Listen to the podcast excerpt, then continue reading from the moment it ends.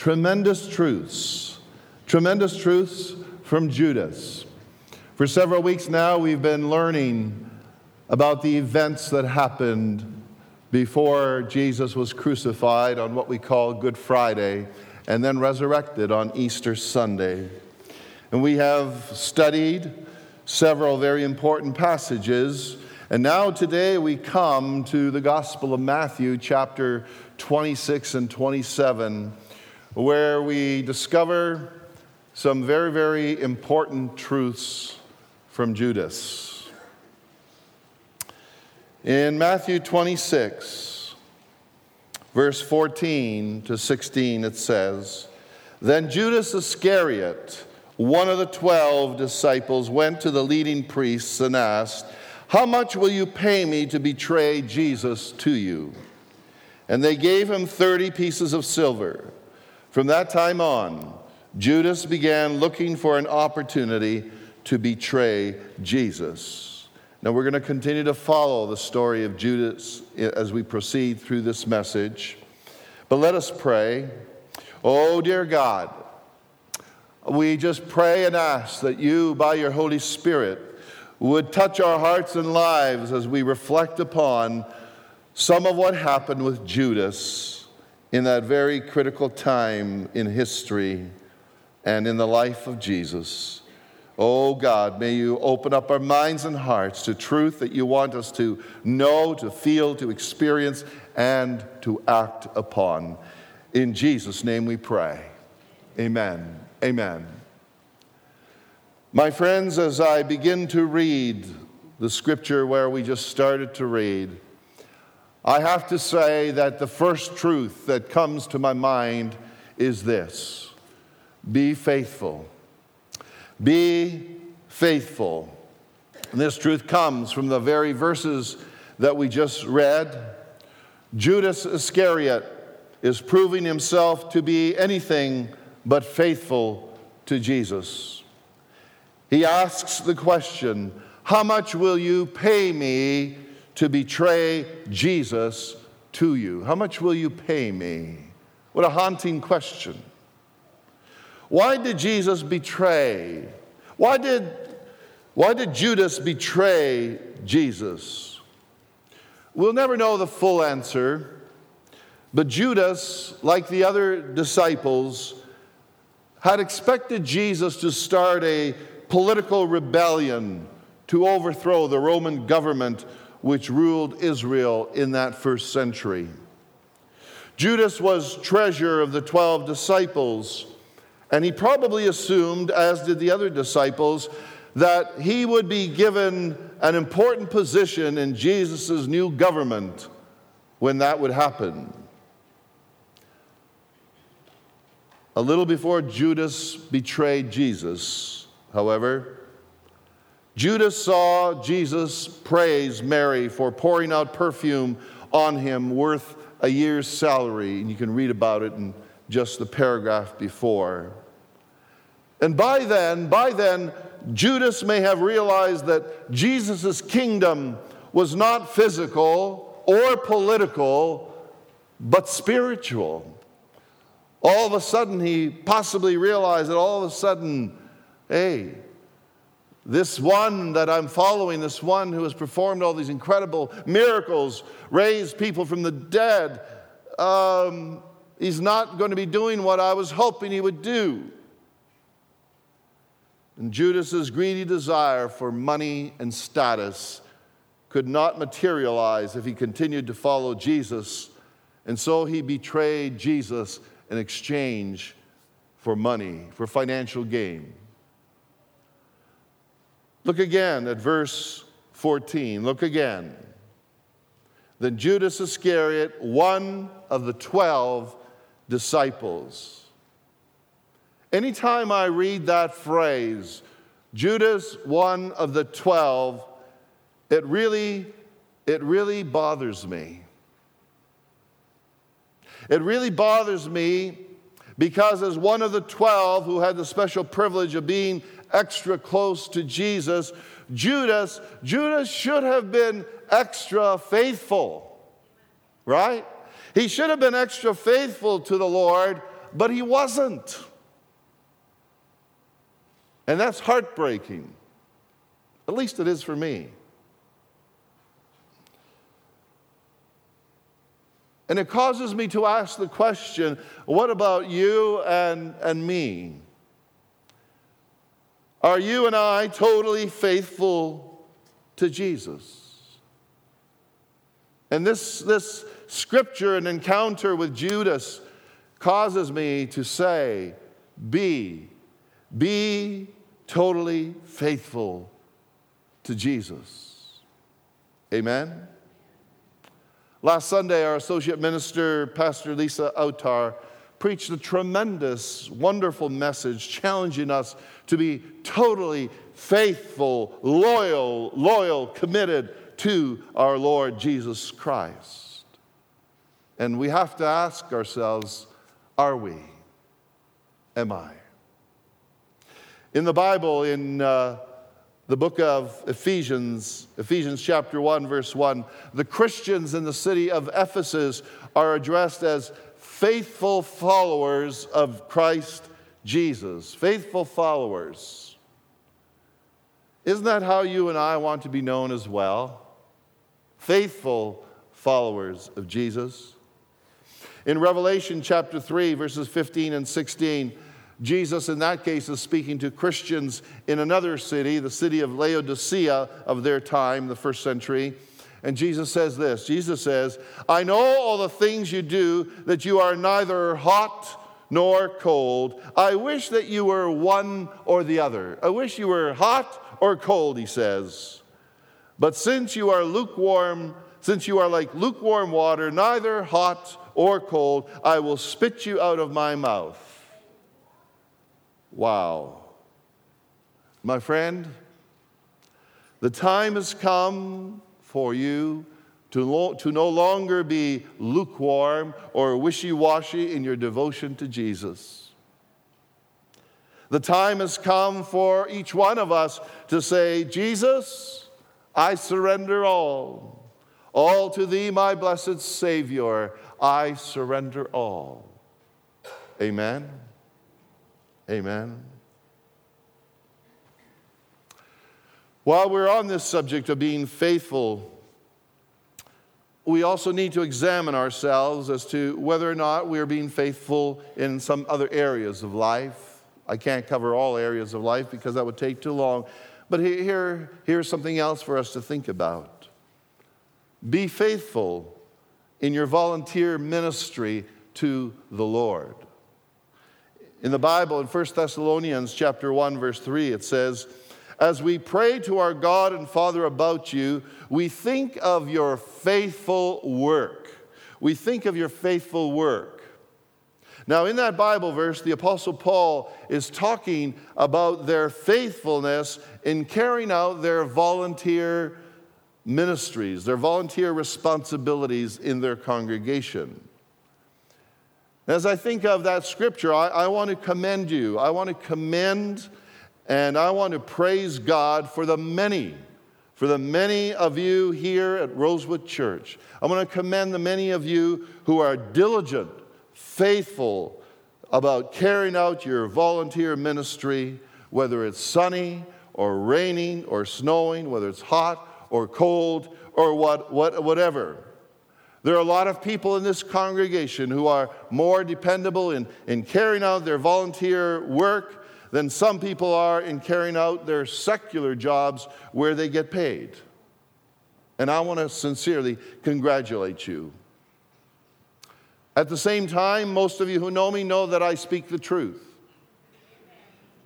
And so at the same time, I have to be honest, however, and also say, my dear friends, my dear friends, there are too many times and there are too many people in our church and in other churches who take on a volunteer ministry but seem to do things primarily when it's convenient for them when it's convenient.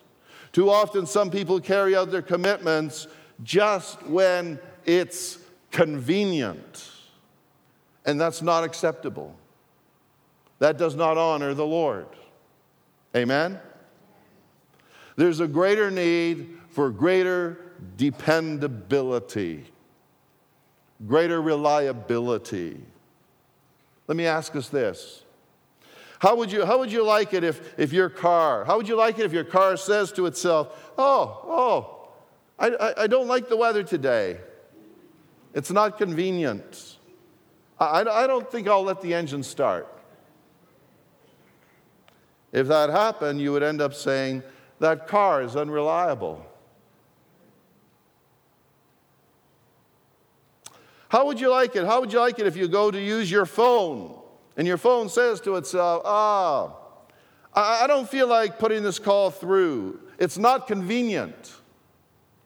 He or she has already been on the phone too much, so I won't put this call through. You're going to say that, that that phone is unreliable. I think I'll give it to Pastor Nick. or suppose, suppose you intend to cook up, you intend to cook up some nice jerk chicken or jerk pork, rice and peas, some roti, and some sauce.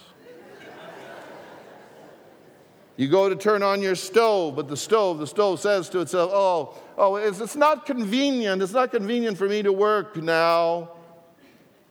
You're going to say that stove is unreliable.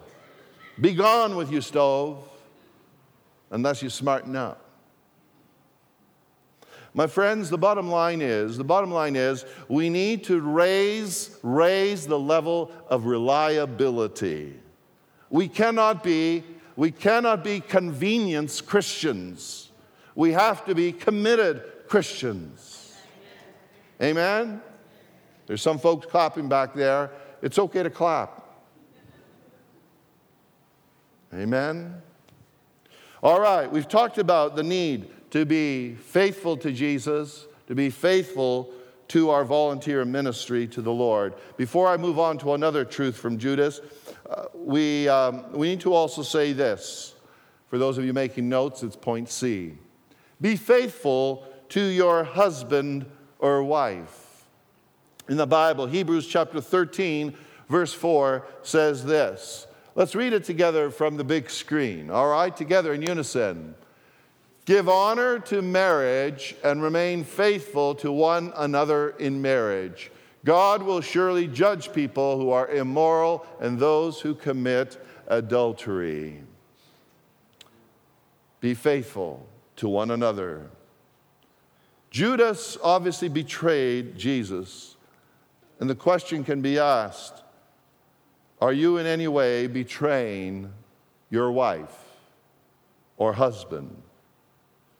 If so, make a decision today to correct your ways, to seek forgiveness from God, and to seek forgiveness from your spouse for whatever betrayal it might be.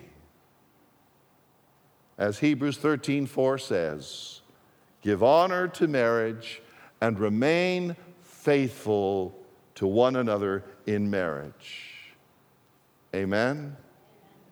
The grass is not greener on the other side. It just looks that way sometimes. Let me take you to a second very important truth that we uncover from Judas's experiences.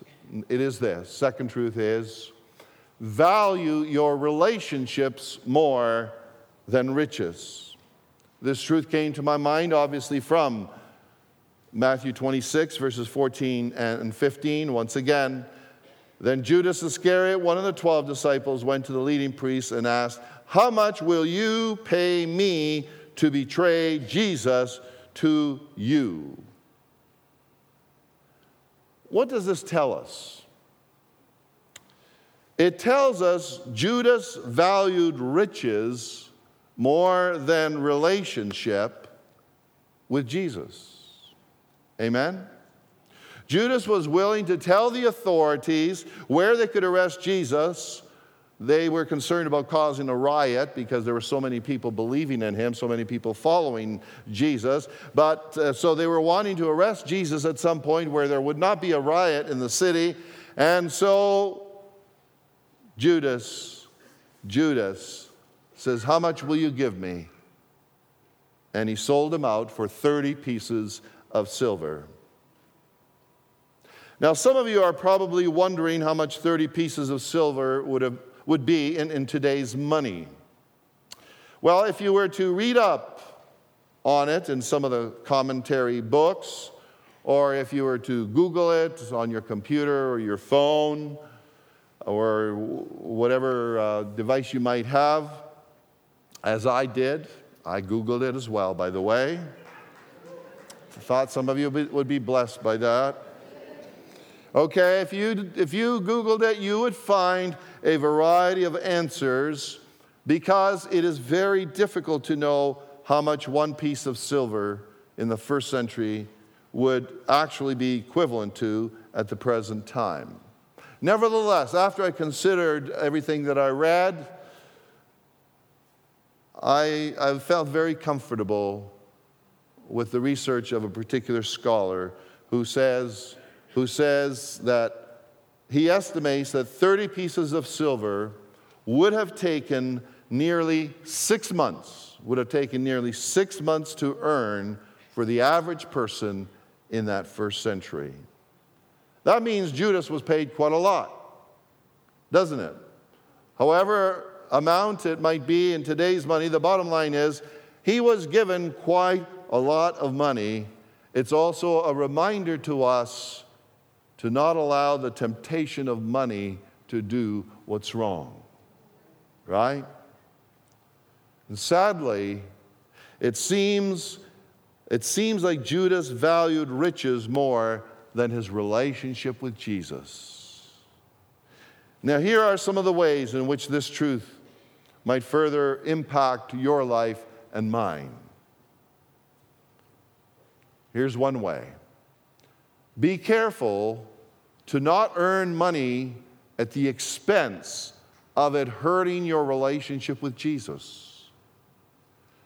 With some people, the richer they get, the more they forget the Lord. I've seen that across the years. It's just interesting. Dear God, help me with help me earn more. Help me get more money. Help me, Lord, help me. And as it happens, they forget more and more about the one that were, they were praying to to meet their needs. So be careful in that respect. Also, be careful, be careful to not, to not get so busy with earning more and more money that you do not have time to spend with your family. Amen?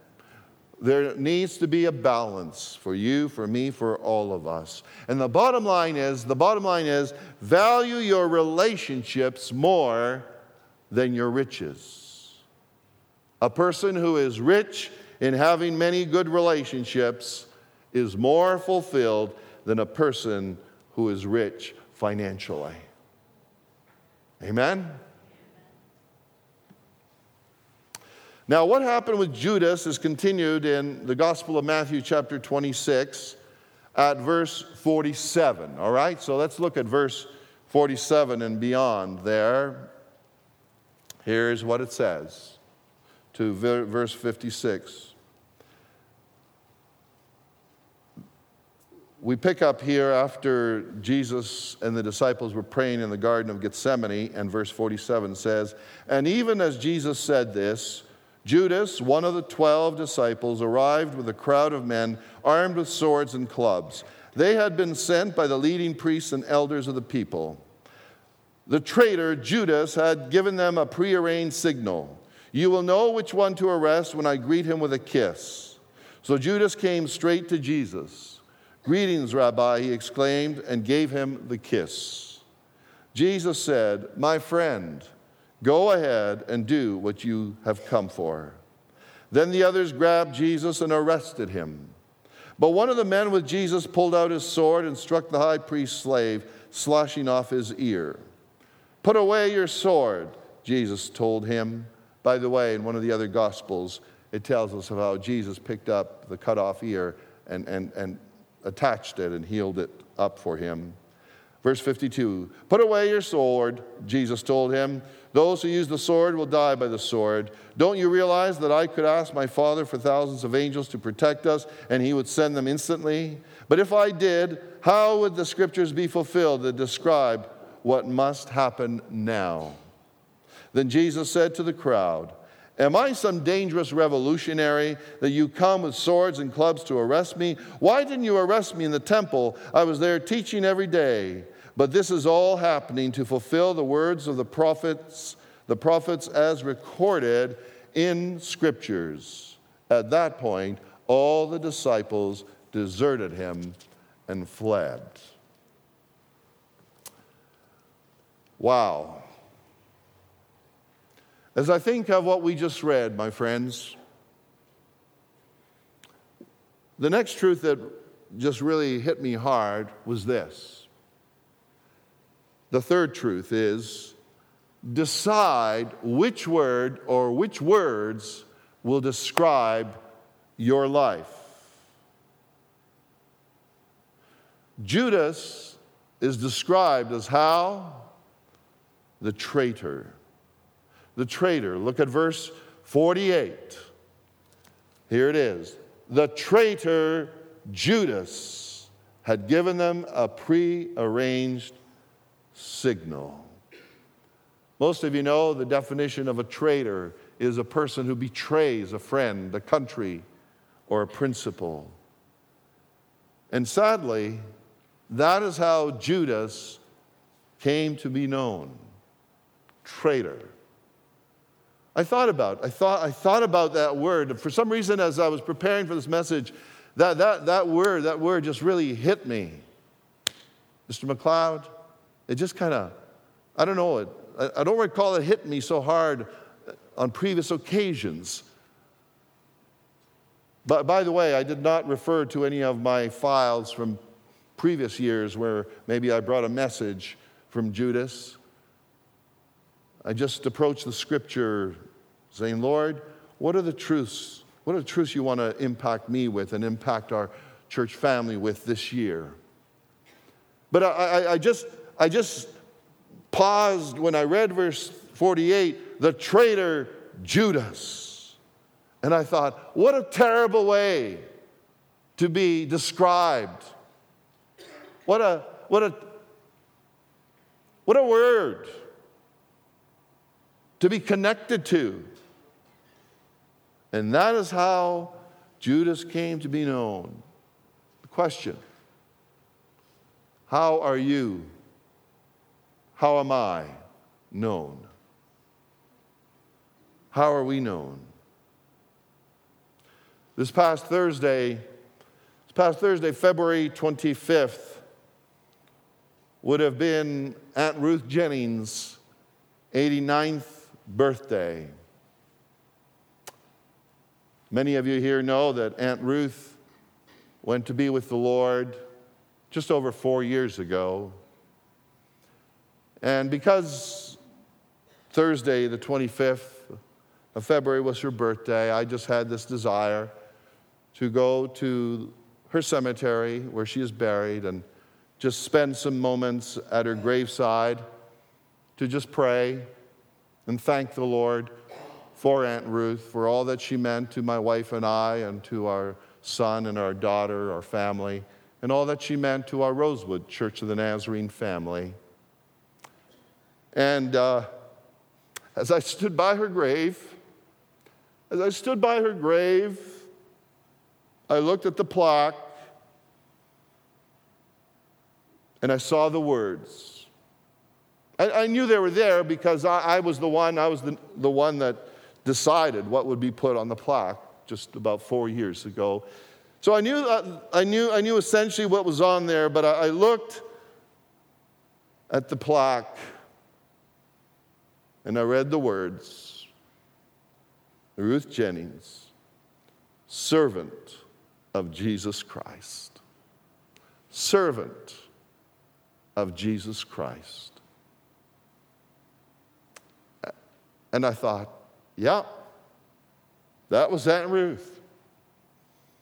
And those of you here, many of you, hundreds of you who knew her, would say, Yeah, yes, indeed, that was Aunt Ruth, servant of Jesus Christ.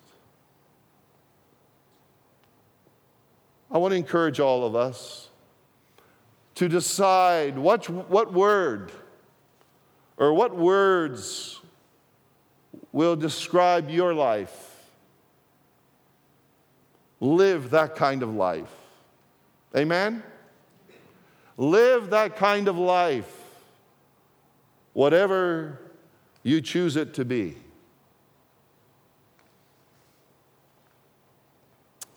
Let me take you to a fourth truth that always hits me hard. And the fourth truth is this Be careful to not use something which is good for evil. This truth comes to my mind out of verses 48 and 49 because it says the traitor Judas had given them a prearranged signal. You will know which one to arrest when I greet him with a kiss. So Judas came straight to Jesus. Greetings, Rabbi, he exclaimed, and gave him the kiss. And gave him the kiss. Uh, obviously, obviously, a kiss is normally intended to show friendship and or love. A kiss is what? A kiss is supposed to be something good. Right? Come on now, you're with me, right? Obviously, a kiss is supposed to be something good. In this case, however, the kiss of, the kiss of Judas identified Jesus as the one who was to be arrested and mistreated and ultimately crucified. G- Judas used a kiss, something which is good, for evil. My friends, you and I have to learn from this. For example, you and I have a tongue and the ability to speak. We can use our tongue for something good, to be a great blessing and encouragement to each other, or the tongue can be used. The tongue can be used to gossip and to be hurtful. The book of James, chapter 3, verse 6 says, The tongue is a flame of fire. It is a whole, it is a whole world of wickedness corrupting your entire body. It can set your whole life on fire. So the question is, are you using, are you using your tongue for good or evil?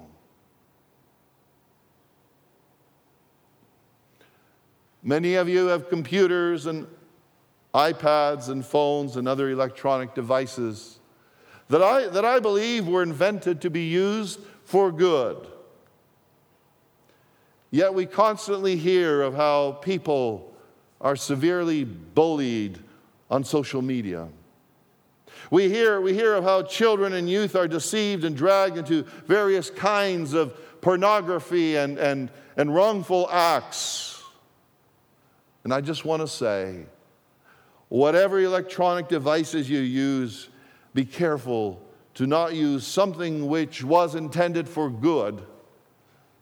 Do not use it for evil. Amen?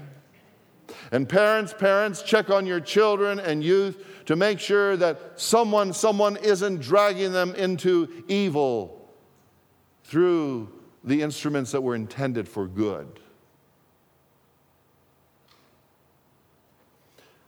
Here's a fifth beautiful truth, and it is this respond to people with love, even when they do you wrong. You can see this in verses 49 and 50. Verse 49 Judas came straight to Jesus. Greetings, Rabbi, he exclaimed and gave him the kiss.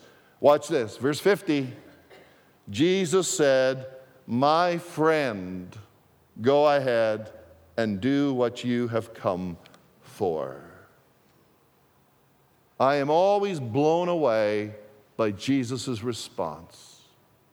Jesus sees what Judas is, is doing, and I would have thought, you would have thought that, that, that Jesus might have said to him, You lousy, unfaithful, terrible person. You no good for anything, Judas. You come to give me a kiss, to be arrested.